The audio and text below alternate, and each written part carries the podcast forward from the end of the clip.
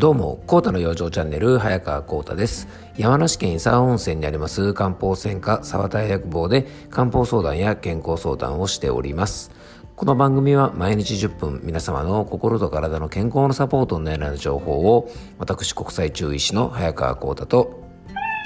はい、アシスタントの猫林さんとで、えー、今日もね、二人で張り切ってお届けしていきたいと思います。猫林さん、今日もよろしくお願いします。はい。えー、っとですね、前回からですね、えー、っとね、冬バテについてちょっと取り上げてお話しさせてもらっております。猫林さん、冬バテってどういう症状か覚えてますか？はい、そうですね。あの、猫林さんがおっしゃる通りですね、冬バテというのはですね、季節の変化によって起こる心身の不調でですね、えー、季節性感情障害なんて言われてるね、症状の一つなんですね。ちなみに猫林さんって冬は得意ですか？おおそうですね。はい。猫だから苦手に決まってるだろうとねちょっと怒られてしまいましたがあのそうですね。やっぱりこの寒い時期やっぱなかなか苦手という方が多いですよね。そんなね、季節性感情障害の中でもですね、最近注目されているのが、まあ現在取り上げているですね、冬季うつ、別名冬バテなんて言われる症状なんですね。で冬バテとかね冬季うつっていうのはね名前の通り冬になると調子が崩れてきて春になったらですね回復するという特徴があります。まあ多分猫なんてみんな冬バテなんでしょうね。うんやっぱそうですよね。ということでですね、えっと、前回の番組ではね、冬バテの症状とか原因とか、まあ、おすすめのね、養生法なんかをお伝えしました。で、今回はですね、その冬バテ対策の中でも、食用生についてですね、ちょっとね、あの、ピックアップして取り上げて、えー、またね、そこ、そこにですね、重ねてですね、寒い冬も乗り切るための、まあ、食用生なんかもね、合わせてちょっと今日はね、あの、冬の食用生スペシャルなんていう感じじゃないですが、あの、ちょっとそんな形でね、お届けしていきたいと思います。えー、今回はですね、冬バテ対策と、えー、寒い冬を乗り切るための食用生とはというテーマでお届けいたします。はい、えー、っとね、今回はですね、まあ、冬の食用生ということで、冬バテ対策はですね、やっぱり食用生もね、非常に大きなポイントなんですね。まあ、冬という時期はですね、まあ、食べ物がね、やっぱ何かと美味しい季節ですよね。で、今年はですね、新型コロナの影響もあってですね、まあ、現在もですね、ちょっとね、あのー、まあ、感染者数がかなり増えてきていてですね、まあ、なかなか今年はこういう状況だとですね、大規模な忘年会とか新年会とかですね、えー、クリスマスパーティーなんかはちょっと開催しにくいのかなと思うかもしれませんが、まあ、でもね、あの、家族単位とか少人数でね、楽しむ方はね、今年もね、きっと大勢いらっしゃると思います。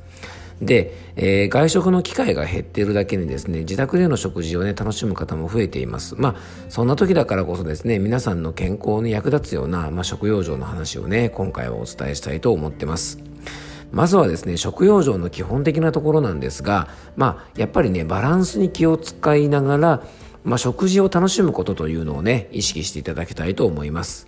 あれ食べなくちゃとかね、これ食べなくちゃとかですね、あまり意識するね、食事のことを意識するあまり、食事がね、ストレスになってしまっては本末転倒なんですよね。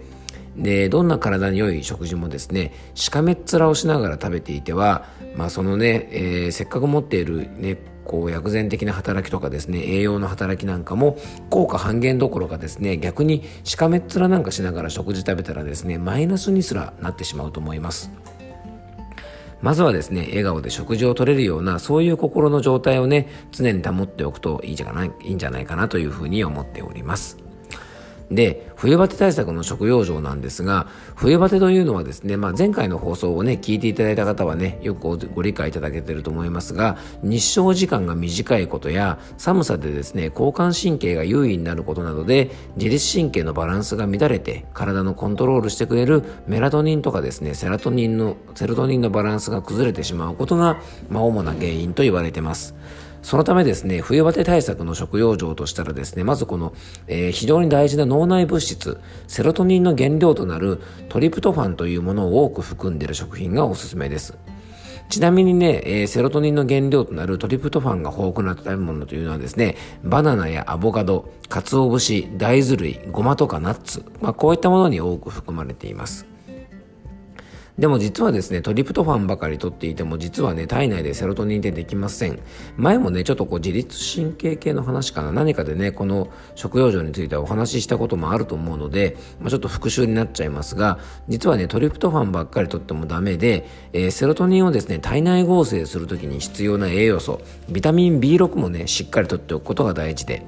で、ビタミン B6 が入っているね、豊富な食べ物は、鰹節やバナナ、玄米、えー、魚類ですね。そして、ニンニクとか生姜。こういったものなんかはですね、えー、セロトニンの体内合成に必要なビタミン B6 が豊富に含まれていると言われています。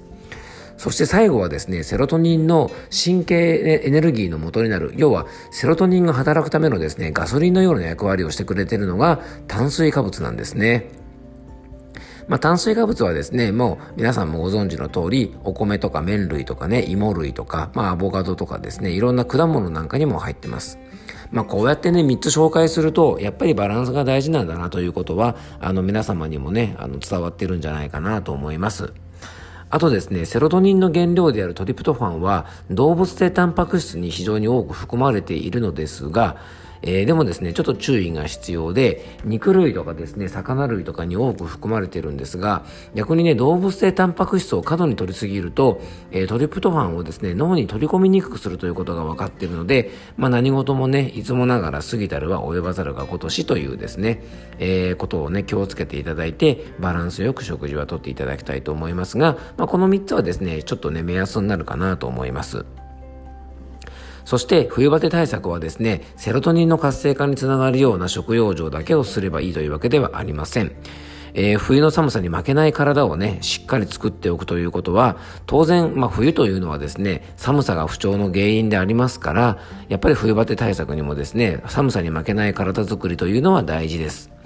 もう例年ですね、もう冬は冷えがひどくて、なんていう方はですね、今からご紹介する、まあ、中医学的ね、冬の食用状なんかは非常におすすめなんですね。で、中医学ではですね、冬は五臓の腎が弱る季節と考えます。出ましたね、ジン。ね、いつも毎回のようにね、ジンって出てきますよね。そろそろ皆さんジンについて覚えましたかね？はい。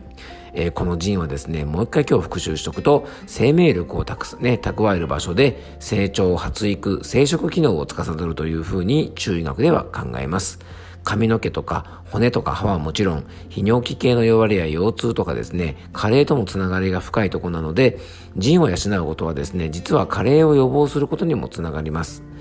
えー、基本はですね、体全体を温めることで、特に腰回りを冷やさないことが生活では大事なのですが、腎を養うのはですね、黒い食材と言われてるね、えー、ものなので、黒い食材とかね、季節の食材を上手に活用することがおすすめです。黒い食材とはですね、黒豆とか黒ごまとかごぼうとかね、黒きくらげ、昆布やわかめなどの海藻類とか、あと、えー、貝のね、牡蠣なんかはね、すごく、えー、おすすめです。またね、旬の食材で言えばですね、大根、人参、レンコン、白菜、ほうれん草、水菜やブリ、鮭、そしてリンゴ、柚子など、まあ、こういったものがですね、旬の食材としてはおすすめです。で、この中でもですね、特にね、旬の食材でおすすめなのが、えー、鮭とブリですね。あの、ブリはですね、出世魚としても有名で、関西方面ではですね、お正月に食べる魚としても有名ですよね。で、えー、っと、鮭なんかもですね、やっぱりこの時期はですね、栄養価も豊富で、えー、よく食べられてる荒巻鮭なんて言ってね、えー、っと、僕の住む山梨県みたいなね、海がないところではですね、まあ保存食である鮭なんかをね、やっぱりあの正月に食べたりするんですね。で、鮭はですね、元気不足の気虚、血液不足の血虚、ストレス疲労、えー、ストストレス疲労がって、すみません、なまっちゃいましたね。えー、ストレス疲労が強いね、気体タイプの方なんかに非常におすすめのある意味万能選手とも言えます。で、体を温めてくれる音声ですので、胃腸の働きも整えてくれます。あとね、ブリはですね、気虚と血虚を養うのは鮭と一緒なんですが、えー、体の潤い不足のね、陰虚も補ってくれるので、えー、肌が乾燥して潤い不足の方なんかには非常におすすめの食材だと言えると思います。で、ブリもですね、鮭も脂肪分が非常に多くてですね、体の冷えにもつながりやすいので、お刺身みたいな生の状態で食べるのではなくですね、焼いたり、鍋に入れたりですね、煮付けにしたりして、えできるだけ冬はね、食べていただきたいなというふうに思います。えー、前回と今回はですね、冬バテについてお届けして、今回はですね、冬の食用状なんていうとこもね、ちょっと絡めてお伝えさせていただきました。えー、今回ご紹介したような内容はですね、えっ、ー、と、11月の25日に開催する僕のね、えっ、と、オンラインセミナー、今月はですね、えーと、冷え症対策ということで漢方的温活ということでね冷え症対策の話をする予定なんですが今回のですね、冬バテの話なんかもですね、もうちょっとね、あの、セミナーの中でも少し取り上げて、えー、食用場を含めてですね、お話ししていきたいなと思いますので、えー、興味がある方はですね、ぜひ番組詳細の方に、えー、申し込み用のホームページのリンク貼っておきますので、えそちらの方からですね、えっ、と、オンラインセミナーの方また申し込んでいただけたらなというふうに思います。